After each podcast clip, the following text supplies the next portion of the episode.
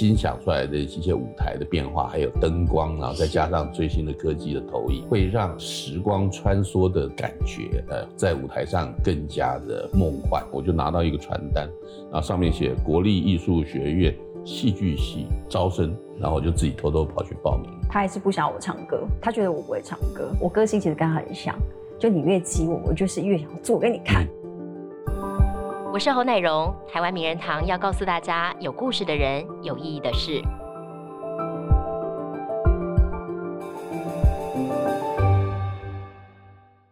在台湾呢，我们提到音乐剧，提到剧场呢，大家都会想到国陀剧场。国陀剧场的创办人及艺术总监梁志明梁导演，他带着果陀走过了三十五年的岁月。那今年呢，有一个经典剧码，我们要重新演绎给大家看。那另外呢，是我们的艺人李千娜，大家熟知，她唱歌很厉害，大家深深为她的这个音乐创作所着迷。不过现在呢，她也投入了剧场的表演。那今天同样来到我们的名人堂，说她的故事给大家听。我们欢迎两位，欢迎两导。主持人好，哎，各位观众朋友们，大家好。千娜好，主持人好，大家好，我是李千娜。好，你看到两位坐在这边，我刚才讲到了我们的淡水小镇是三十五周年，今年国投三十五周年，那我们有经典剧码搬上来。梁导先跟我们介绍一下这个经典的剧码，今年有什么大家可以期待的亮点？好的，呃，相信很多观众朋友都看过这出戏，因为毕竟我们从一九八九年是我们第一个版本，是那今年呢，呃。在这出戏算三十四年，但是在果陀来讲就是三十五周年。那这三十几年来，大概有四五十万的人看过这一出戏，因为它前前后后加上这一版就是第八个版本。对，那之前每个版本其实比较大的不同，每个版本最大的不同就是舞台风格上面不同，因为。呃，不同的视觉会给观众一些不同的视觉的一些语汇，那所以观众每次在进剧场在看的时候，都会有一种新鲜的感觉。对，那前一个版本演的比较久，因为前一个版本是二零零六年开始演的，那主要演员有曹启泰，有蔡灿德。那这个版本可能大家印象比较深刻一点，因为。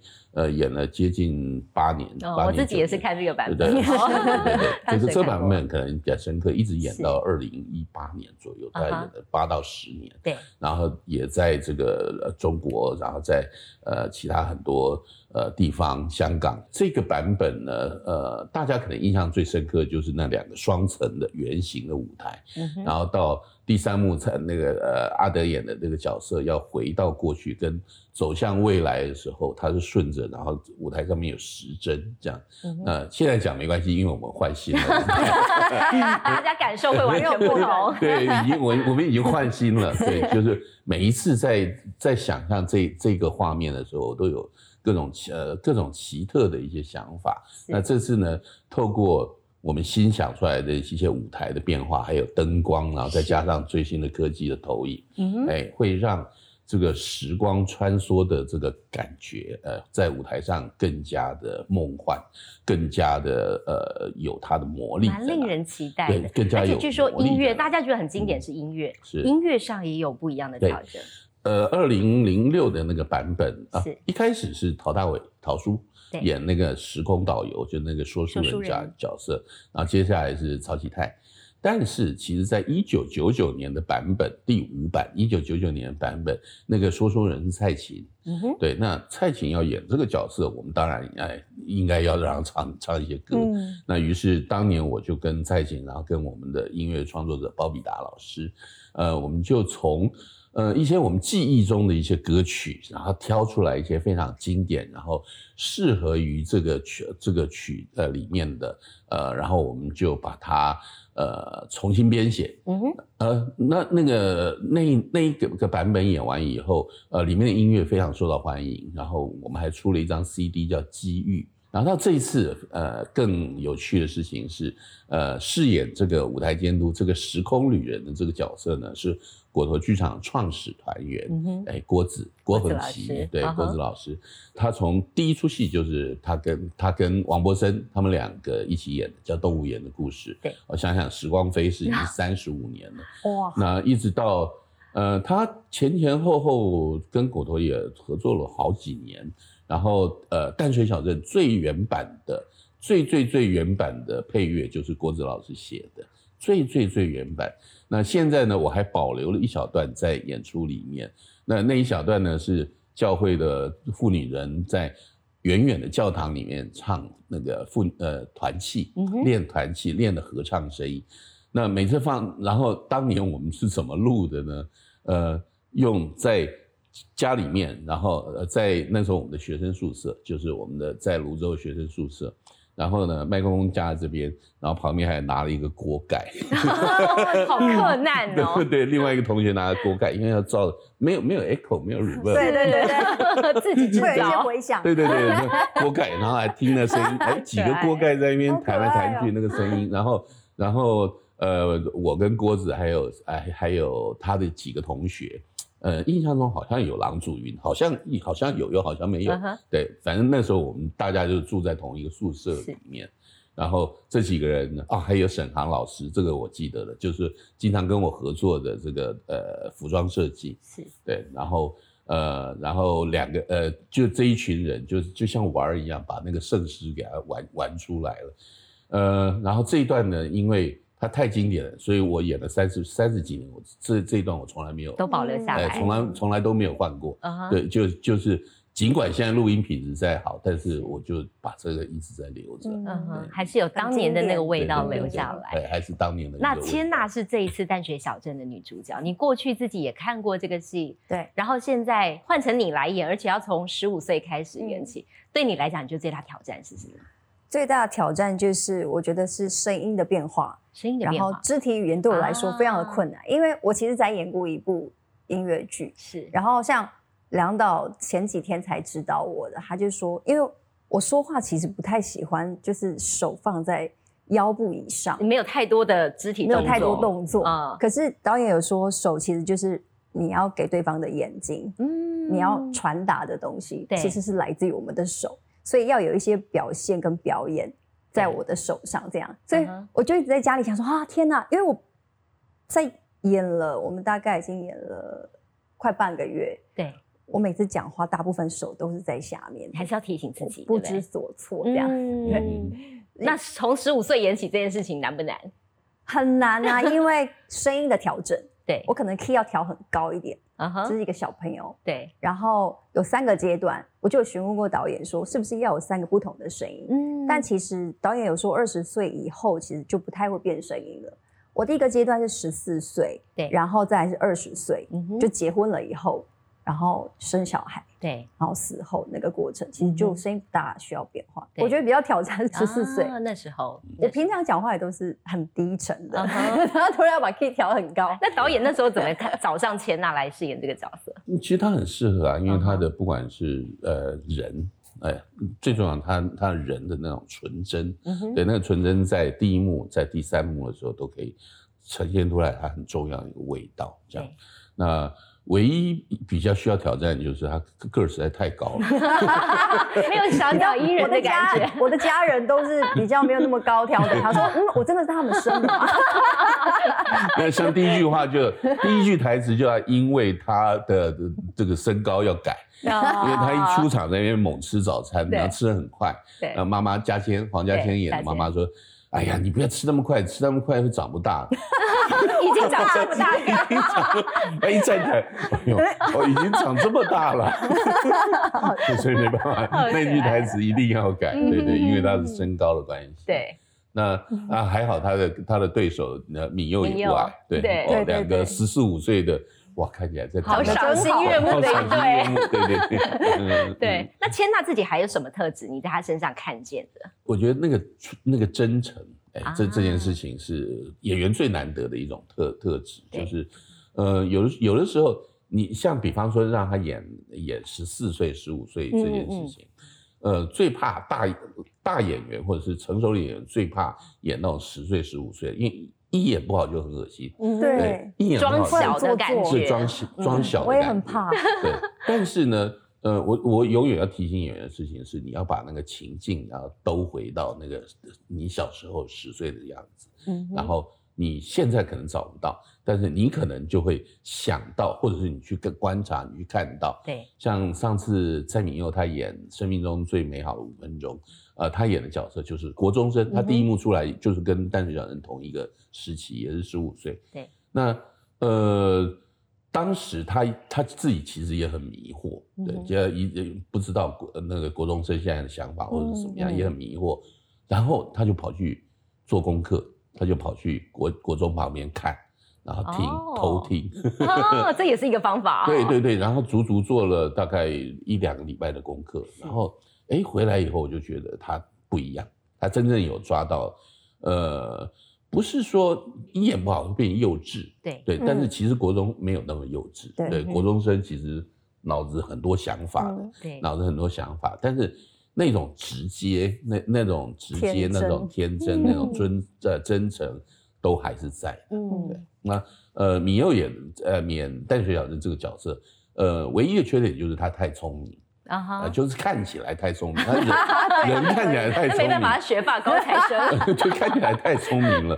然后呢，嗯，所以他里面那个谈恋爱吃冰的那一场，呃，本来是两个就是很笨拙的人，对，其实两个很笨拙的人，然后吃了冰，然后不小心发现了自己爱上了对方，啊，那是一个很很感人的一个一个画面，嗯，呃，很感人，很动人，就是。当生命中你第一次发现到爱情这件事情的时候的那个感觉，那他们两个有点太聪明了，就是好像 你还没讲什么，我就已经知道你要说你喜欢我这样。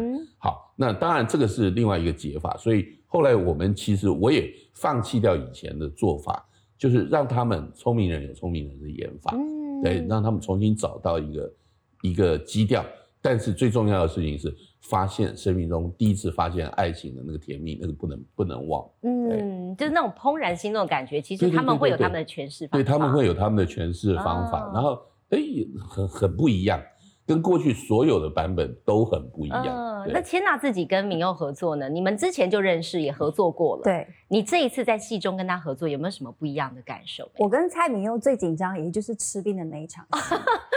为什么？他其实是戏里面最重要的一个 moment，就是。我们我们几乎戏里面没有什么太多的对戏，那那一场是我们即将要谈恋爱，跟面对彼此很真心的那那那一面，嗯哼，然后要说出真心话，这样对对，是唯一很重要的一场，嗯哼，你要有趣又不能无聊，因为我们对话很长啊，对，然后又有一些动作，但我们是无实物的。所以我们在吃冰，对，吃冰那里是空的，对，也没有桌子，对，剧里面是没有道具，没有道具，所以你要表演出来，你在你吃到什么，观众都可以看得清楚。对，你吃到是甜的，是酸的，是冷的，是冰的，观众都要看得出来。这样。那你在合作当中有发现他有什么特质是你以往没有发现的吗？我觉得我们两个会彼此的测试对方，呃，就像我们彼此最近比较没有常碰面排戏，因为他在工作，我在工作，对，然后我们就会试训。然后我们在试训当中就会找到一些很有趣的东西，然后发现了一件事情的时候，我就会问他有没有感觉，他也会问我有没有感觉。然后如果我们彼此都觉得很喜欢，然后我们就说那我们试试看，因为不见得两导会喜欢，是，可是我们就希望可以在排练场试试看，因为我们真的不知道什么是对的，所以就尽可能的发生很多事情。对，在这一幕里面，嗯哼，对，我我想这就是为什么这个戏一演再演，然后。呃，不同的人去诠释，会有不同人的味道出来，没错。但是它总的，但它主要的那个感觉，对，跟主要要提供给观众的感动，那个永远不会变。嗯，我觉得梁导，你觉得这出戏啊，你曾经说过，他从九岁到九十九岁都可以看得懂。你觉得这三十四年来可以吸引这么多多观众不断的进去回来看的原因，最重要原因是什么？他可以找到你不同时期的自己。嗯，对，你可以在舞台上。看到自己，然后得到一种呼应，那这个是得到一种情感上面的一个归属。对，这这个是这出戏最迷人的一个地方。那我我上一次演完的时候，在在上海演完的时候，收到一个观众朋友的一个信，就让我非常感动。他说：“单身小镇我看了三次，对，然后第一次呢是在我高中的时候，我看到的是爱情，然后第二次是刚结婚的时候，刚结婚的时候他看到的是。”亲情跟家里人们不舍，然后这一次呢，我儿子也生了，儿子也生，他看到其实是对生命的整个过程里面的感动跟享受，对，所以嗯，那那那封信我就一直还留着，一个台湾的女生，然后她刚好呃嫁到上海去。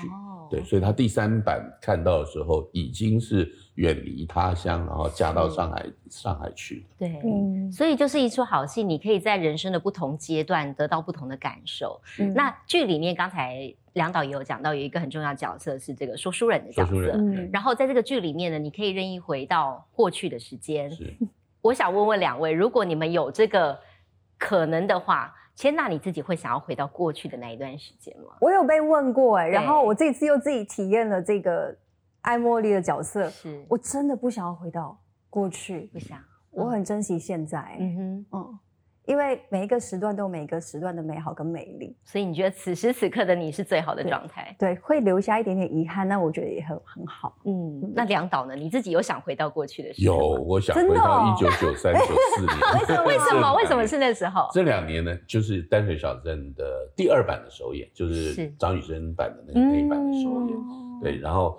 那一版的首演完了，全人演完了以后，我刚好得到一个非常好的机会，是就是到纽约去做呃实习，然后呃是文建会给了一个奖学金，对，呃文建会跟美国的一个洛克菲勒基金会给一个非常厚丰厚的奖学金，呃足够我在纽约待两年，啊，然后来来去去，然后我在美国所有剧团里面，呃，在美国几乎很重要的。呃，剧团我都全部走过一遍，而且纽约是非常奇妙的一个地方。你电梯门这样叮一打开，你走进去，叮关起来的时候，哎，世界各国的语言就在你的头头，对对，他们就是讲各式各样的话，就在一个小小的这个电梯里面，然后各式各样不同文化的冲击。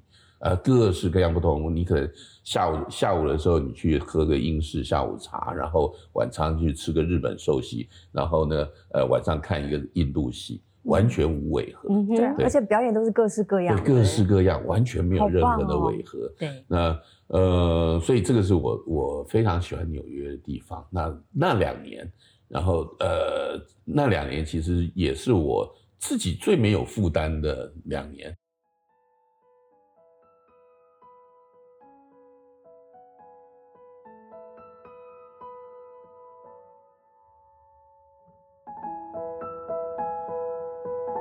好，这边想跟导演来聊聊，你这个对于戏剧的热爱萌芽是从什么时候开始？记得吗？我高中的时候，我念师大附中。对，那啊，说来是一个非常的巧合。我之所以走上戏剧的路，两个巧合，而且是完全就是上帝给的旨意。嗯，那第一个巧合就是我刚考进师大附中那时候，然后呢，呃，一个下午我在操场打篮球。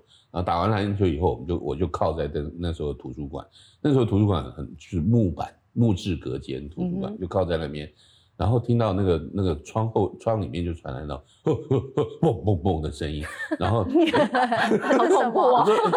为为什么图书馆会有这种声音？然后我就扒在那个窗口上看，呃，一看，哎，很多人做一些很奇怪的一些运动在那边，然后我这边看了半个小时，然后然后问他们说，哎，这是在干嘛？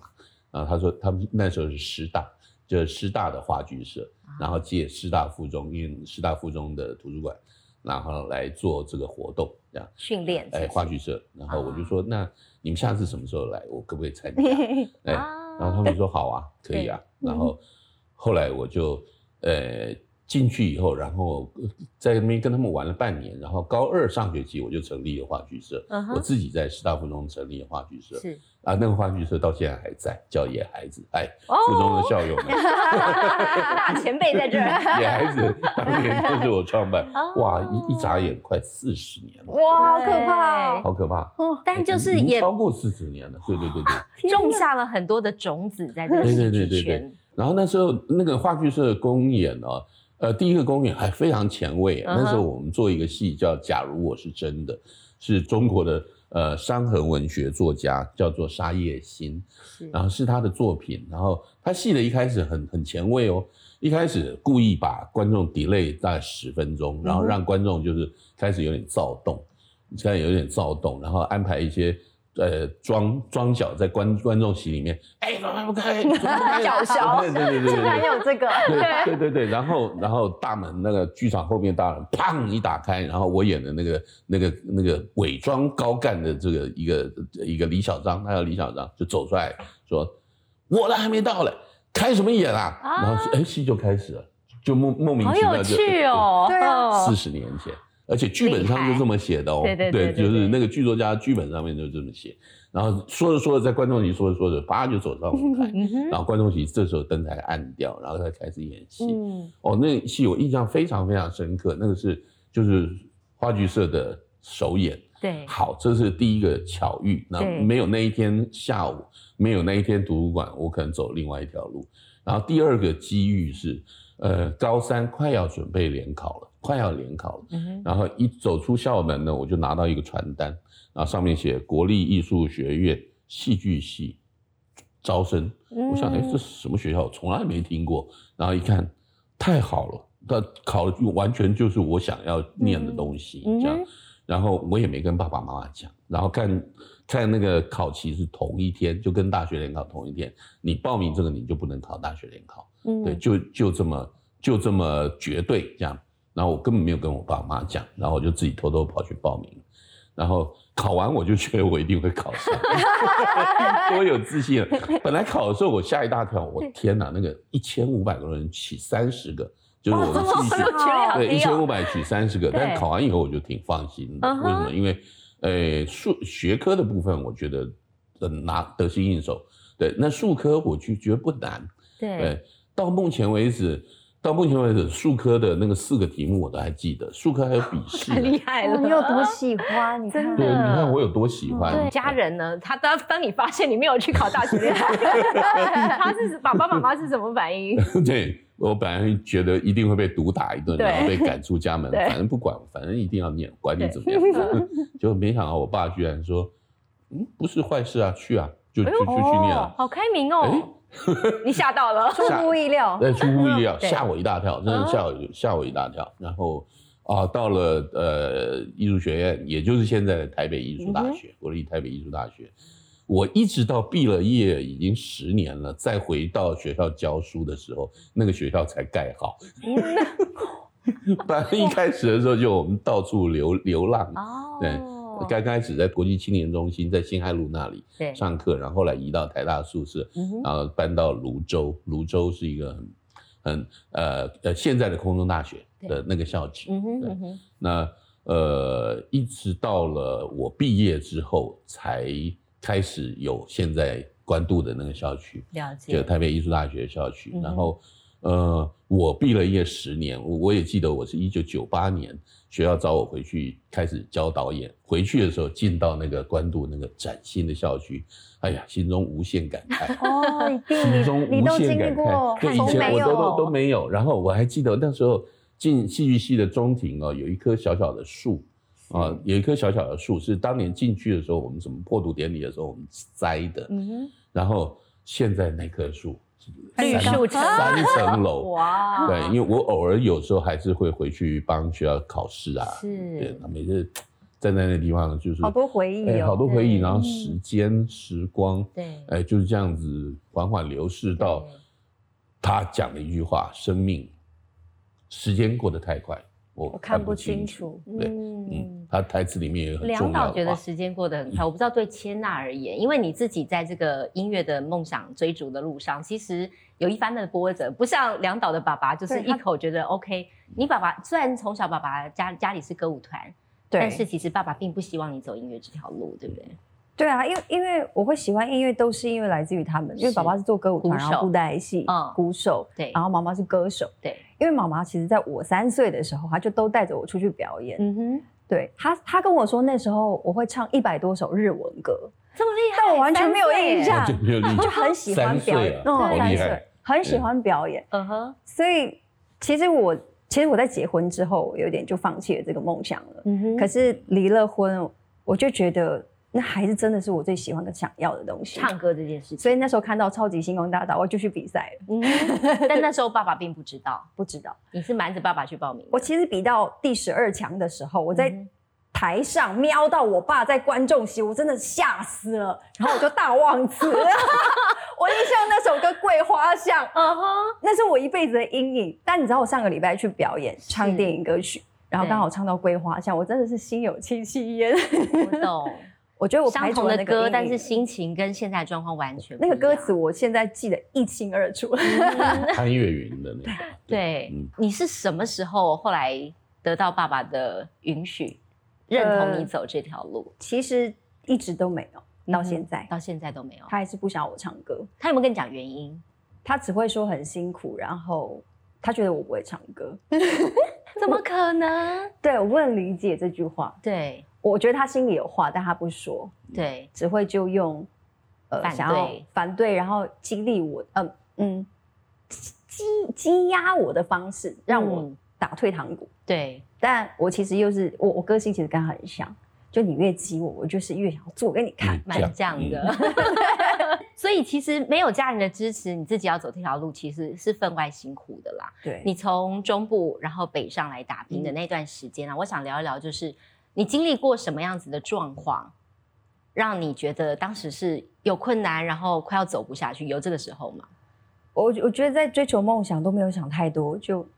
二话不说，我把台中的工作给辞掉。那时候做银行，对，然后辞掉北上就唱歌而已。唱歌是完全没有收入的，对。一直直到我比完了赛，签给了周传雄老师跟环球唱片，对。其实那三年没有出唱片是没有收入，然后我还要养两个小孩，对，非常非常辛苦。那时候就是要四处的求助，就跟家人借钱或公司，然后。幼稚园的那种学费都是我最后一个缴交的，然后要欠费这样。嗯，其实我我一路上都觉得很对不起我家人跟小孩，可是我想要拼看看。我觉得我既然比到前十强了，我觉得那是一个机会。对，好像离我的梦想有点靠近了，所以我想要拼拼看。我我觉得我可以。嗯哼，对我我不管做什么事，我都觉得我可以。嗯哼。那所以那时候小朋友，你那时候小朋友是不带在身边的嘛？没有带在身边。对，那时候是妈妈在照顾。嗯哼哼哼。那那段时间你自己怎么样挺过来？有过什么样的状况，让你现在是回想过去，还是忘不了？觉得我怎么有办法撑过来？嗯，借钱是一个嘛，然后在台北生活都需要金钱嘛。然后我那时候其实几乎每天都没在吃饭，我去 seven 要东西吃，然后或者是一天只喝一瓶，分批喝。一瓶豆浆，嗯，然后分三餐喝，嗯，对，这样。你是把钱省下来给小朋友上幼稚园，对。那你现在回想到，会不会有觉得如果重来一次，你还会做这样的选择吗？会，还是会？嗯。嗯，原因是什么？就像我现在走到现在，嗯，还好我走过来，然后我那时候坚持住，对，因为我觉得我生活越来越好，对。然后可以给他们更多，我真的以往我我设想过的想要给他们的，我现在一个一个在实现，可以给了。对，但是你跟他们必须要比较长期的分开，分隔两地啊，你怎么样去维系那个中间的感情？我一直觉得我的小朋友非常懂事，嗯哼，他们从来不会抱怨，然后很贴心的知道我很忙，所以会很多很多的体谅。有没有什么小动作是让你觉得啊？很像距离一定是靠简讯，对对对对，简讯就会是每天是，然后有空我就会回台中，或者他会上来台北这样。好像我女儿现在在台北念书，所以也可以就是想见面就可以见面了。OK，我觉得长大是很棒的一件事，就会很像朋友，就苦尽甘来。我觉得现在你在演艺事业上，在音乐，然后在戏剧上都有很好的表现。也再怎么说，总是走过了啦，还还在努力，对，还是要继续努力。好，嗯，那这过程当中，我觉得梁导你自己对于这种高低起伏也很有感受，因为这个剧团创办过来有经历过 SARS，经历过地震，然后后来又到了疫情，嗯，这中间的困难呐，你有没有哪一个点你觉得是最难过的那个关？呃，最难过应该就是这两三年了，这两三年，对，这两三年因为疫情的关系，对，呃，之前 SARS 还好，因为 SARS 很短。那挺一下就过去了。是，然后九二一蛮严重。九二一，呃，当年我们本来要做一个很很欢乐的一个歌歌舞剧，但是呃碰碰到九二一以后就停暂停了。然后哎，就演淡水小镇，就是蔡琴演的那一版。对，因为这个戏在当年呢，会会有一种抚慰人心的一种作用，是。对，所以呃，后来就改演《淡水小镇》，当然票房没有以前那么好，因为谁没有人有心情看戏嘛，嗯，那但是还是多多少少呢，呃，剧团慢慢慢慢稳稳定下来，呃，九二一花了很久的时间，大概花了至少两三年的时间，嗯，才转亏为盈，就是剧团才慢慢走起来，然后到二零零三年的时候，哇，那阵子最最最最最扯最。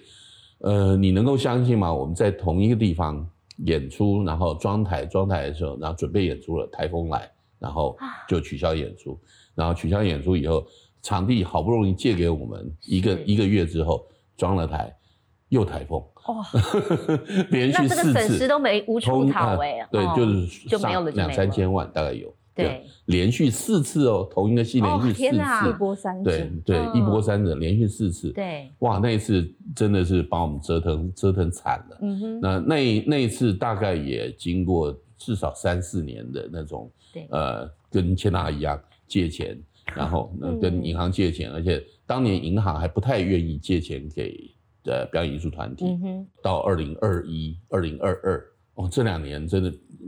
被被被这个疫情整得一塌糊涂，嗯，然后档期大乱，整个档期大乱，每每次该该演的，每每次该演的，然后只要剧剧呃剧组里面有一个人确诊，我们就通通不能演，就通通就停摆。这两年呢，真的是。呃，我不知道未未来了，未来可能还还要再花很多的时间，然后把我们这两年，然后因为这这一次呢，就是文化部他有做了文化部啊、文策院啊这些，他们有有做担保，所以我们借钱可能比较容易一点点。对，那呃，但是呢，还是要靠我们自己，就是对接接下来日子里面，还要是要靠观众，靠我们自己，靠观众继续的给我们支持，让我们的。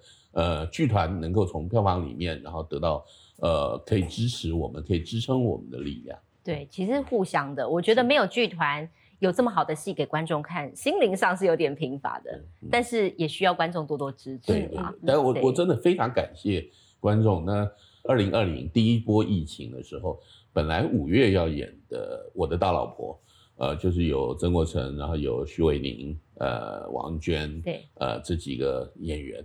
本来票好久好久以前就卖完了，就五月一一开始的时候就停掉，然后停掉了以后呢，哇，大家那一阵子不知道要要怎么办，要要干什么啊？全部放空掉。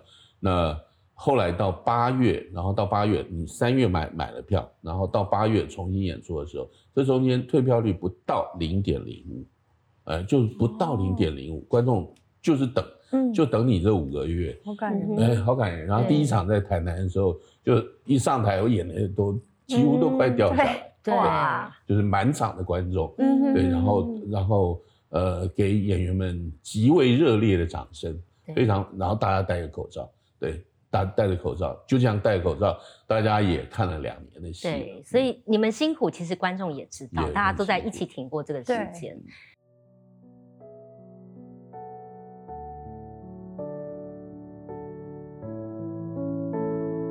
千娜，我想问问，其实你从歌手转换到演员这个路也蛮不容易的，但是前面意外的顺，对不对？你演电影的时候就得到了金马奖最佳新演员。我那时候就是因为在录专辑，是一直找不到合适的声音，因为我觉得我那时候没有，呃，可能很内敛，然后第一次出道很紧张，我我觉得我没有办法好好掌握我的声音。对，一张专辑一直很不顺利的录不好，然后刚好就有一部戏叫《朱丽叶》。他其实在讲我家庭背景，就在演我就歌舞团的。他刚好就找上我，就是呃李刚导演，对，然后孙可尚导演这样。然后我老师就说啊，反正你专辑一直录不好，你去试试看演戏好了。但要不然其实我真的不想演戏，我没有想过这件事情。嗯但去演了之后，我发现，哎，我演了我自己，我在做很自在的事情，跟很开心的事，然后。那个再重新走一次自己的生命的感觉，好好特别哦，跟唱歌完全不一样。这样，所以我就得了奖。我觉得对我来说其实有点太快，可是他其实也好像很快速的带着我要赶快去经历我没有经历过的事情。这样，我觉得也蛮好，让我瞬间成长了。但你之前从来没有想过要演戏这件事。对，因为我在比赛唱歌的过程当中，其实就有人找我拍戏，但我就完全拒绝这样。嗯哼，对。那当初拒绝的原因是什么？因为对我来说太陌生了，然后也不是我喜欢的，嗯哼，我没有去做过这件事情，我只想唱歌。那你跨到戏剧圈最难的部分是什么？有人觉得背台词，有人觉得是那个情绪的揣摩。对你而言呢？角色的建立吧。啊哈，因为其实我比较是，你要说做功课吗？我不太会习惯的去做太多功课来干扰自己。对我来说，我会干扰自己。对你可能会有别人的影子啊，或者是想象他怎么演的，你就会照做，或是可能不，呃，不自觉的，反而不是你。对，我我是一个比较感受型的演员。对，之前很常有人问我说，比如说导演在现场问，他就说：“签到这场戏你可以哭吗？”然后我就说：“导演对不起，我现在没有办法回答你。”嗯，因为我都是当下的感受。对对，后来的演戏之路，你拿了新演员奖之后，后来的演戏之路。你有遇到什么阻碍或者是困难吗？很长的人都找我演比较苦情的戏，好像因为我特能哭，我也不知道，感觉很吃苦耐劳的一个女生，很可怜这样。对，台湾阿信。对对对对，就是有人找我演都是比较苦情的那个角色。对我还是比较想要尝试现在。呃，其实我很喜欢运动，然后肢体还不错。我想要当武打明星，其实真假的，我一直想要当武打明星。杨紫琼第二来了，对。可是台湾其实没有这样太大的女生的戏的空间资源跟戏剧的剧本，对，好像大部分，比如说角头，他都是比较写男生的，要打架都大部分大家连结都会是男生来打，不是女生。大家会比较觉得女生啊，就是嗯要。女权好了，是可能就是做一个姿态，嗯哼，或者是一个权利而已，不是有那太多动作戏，我觉得很可惜。所以你是认真的，你愿意去学舞蹈，这样？想，我真的很想，真的跟我们想象中的你很不一样。我比较中性一点。哦，哎，那导演，我我讲到挑战，我觉得很有趣，就是你刚才也讲到在纽约的那段故事，然后你是有着华人音乐剧教父之称，也就是把这个音乐剧带进台湾来。我想聊聊，就是包括了张雨生的《吻我吧，娜娜》，都是他这个一生当中唯一的一部音乐剧的作品。对，有很多的创举。在你脑中，对于音乐剧还有是什么样的理想跟梦想吗？呃，他呃，音乐剧和歌舞一演故事，所以里面要有歌，要有舞蹈，要有故事。那到底是什么样的歌配什么样的舞蹈，加什么样的故事？那每一次我在做不同的音乐剧的时候，我都有各种不同的配方。对，我要把这些配方把它丢在一起，然后看它会产生什么样的化学作用。那呃，您刚刚讲那个《吻我吧，娜娜》，那就是第一个摇滚的歌舞剧，我们第一个把摇滚乐放在国家剧院的舞台上。现在看起来当然没什么了不起了，也还蛮厉害的。呃，你放在国家剧院的舞台上面，那么庄严肃穆的一个地方，被我们这样万就是一个现在百花齐放了。对，现在百花齐放，所以。呃，所以新的音乐剧的形态到底是什么？还有台湾本土的音乐剧的未来到底在哪里？啊，呃，我呃今年年底的时候，我我很高兴，我要做第一个客家音乐剧，就是我自己的第一个客家音乐剧。当然以前也有人做过，对。那这个机这个机会其实也是就是呃呃苗北的文化中心找我来做的。嗯哼。那全新的故事，然后全新的曲子，然后我们找了一个呃。道道地地的客家人，同时也是跟我们合作很久的作曲家陈国华，对我们一起合作。国华老师跟我一起合作。那明呃，今年的十一月要演，去年十一月我们的剧本、音乐设计都已经做完了，对，都已经做完，然后就靠着一次又一次的开会。那我自己本身也是客家人，对，所以我回馈给我妈妈。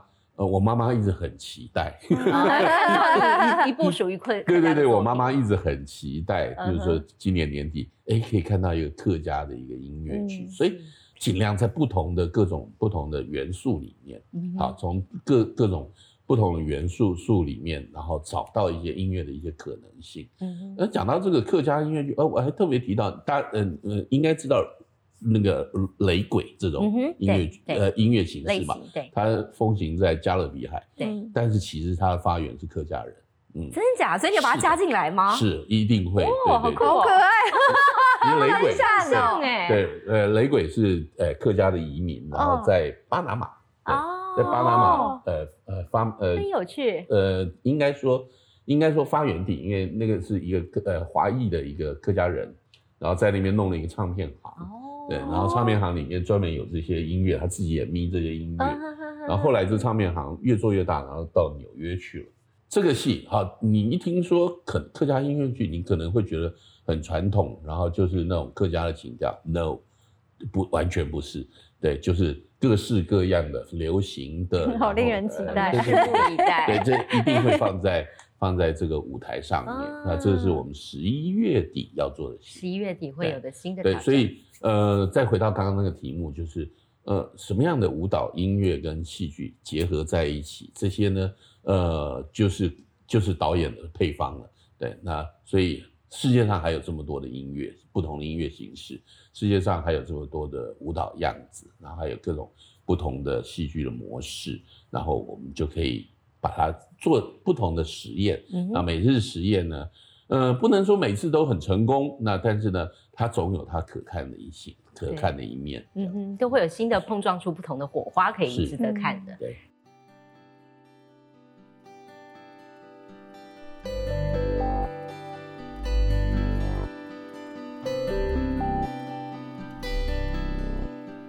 那千娜，我想问问，就是接下来你在这个自己的演艺路上，现在音乐、戏剧、舞台剧你都尝试过了，你还有没有自己对自己未来的一些新的规划跟想象没有？除了刚刚的武打，希望可以有一个人写出这样的剧本找我去演。嗯哼，哦，我还是希望可以继续的做专辑跟演唱会，音乐还是你最喜欢最喜欢？嗯，真的很喜欢。嗯哼，而且毕竟它都是在讲我的人生故事。嗯哼。我觉得能够感动别人，然后我也想要跟别人分享我的人生故事。那你站在舞台上，有没有让你觉得最有动力继续走下去的原因是什么？表演这件事情，它就是有一个魅力在，它会让人家很快乐。虽然当下很辛苦，可是你回到家之后，你会很想要再做这件事情。嗯哼。每次我去看舞台剧的时候，我坐在台下，我看他们谢幕的时候。我很羡慕，所以好希望站在台上哦。对对啊，那个就是一起经历这件事情很有趣，在那个剧场里面，然后共同的呼吸，共同的情绪的感受跟交流。嗯哼，所以千娜现在有机会站上去。梁导最后一点点时间跟我们讲一下，我们观众朋友在什么时候可以看到淡水小镇？好，那淡水小镇我们在三月三十一号。那这说起来是一个奇妙的因缘，不管哪一个版本，然后。呃，我们首演都几乎会在春天的时候，都是在春天春暖花开的时候。那所以这一次呢是三月三十一号，在台北表演艺术中心的大剧院。然后接下来会去很多地方巡回，我们会在高雄的文化中心、市立文化中心是五月二十二十一，在桃园展演中心是六月十号、十一号，在台南文化中心是六月十七、十八，然后再到这个千娜的家七月八号，七月八号、九号在台中的中山堂。那这只是第一波的巡演，那希望呃能够有机会啊让这出戏呢再多演很多场，然后让。呃，台湾更多看过或没看过的呃戏迷们去欣赏《淡水小镇》这样一个经典的好戏。好，那我们今天呢，非常谢谢梁导，谢谢千娜来到我们节目当中说故事，谢谢让我们看见你们生命的历程，虽然有高有低，但是总是现在展现了最美好的一刻。谢谢梁导，谢谢千娜，谢谢大家。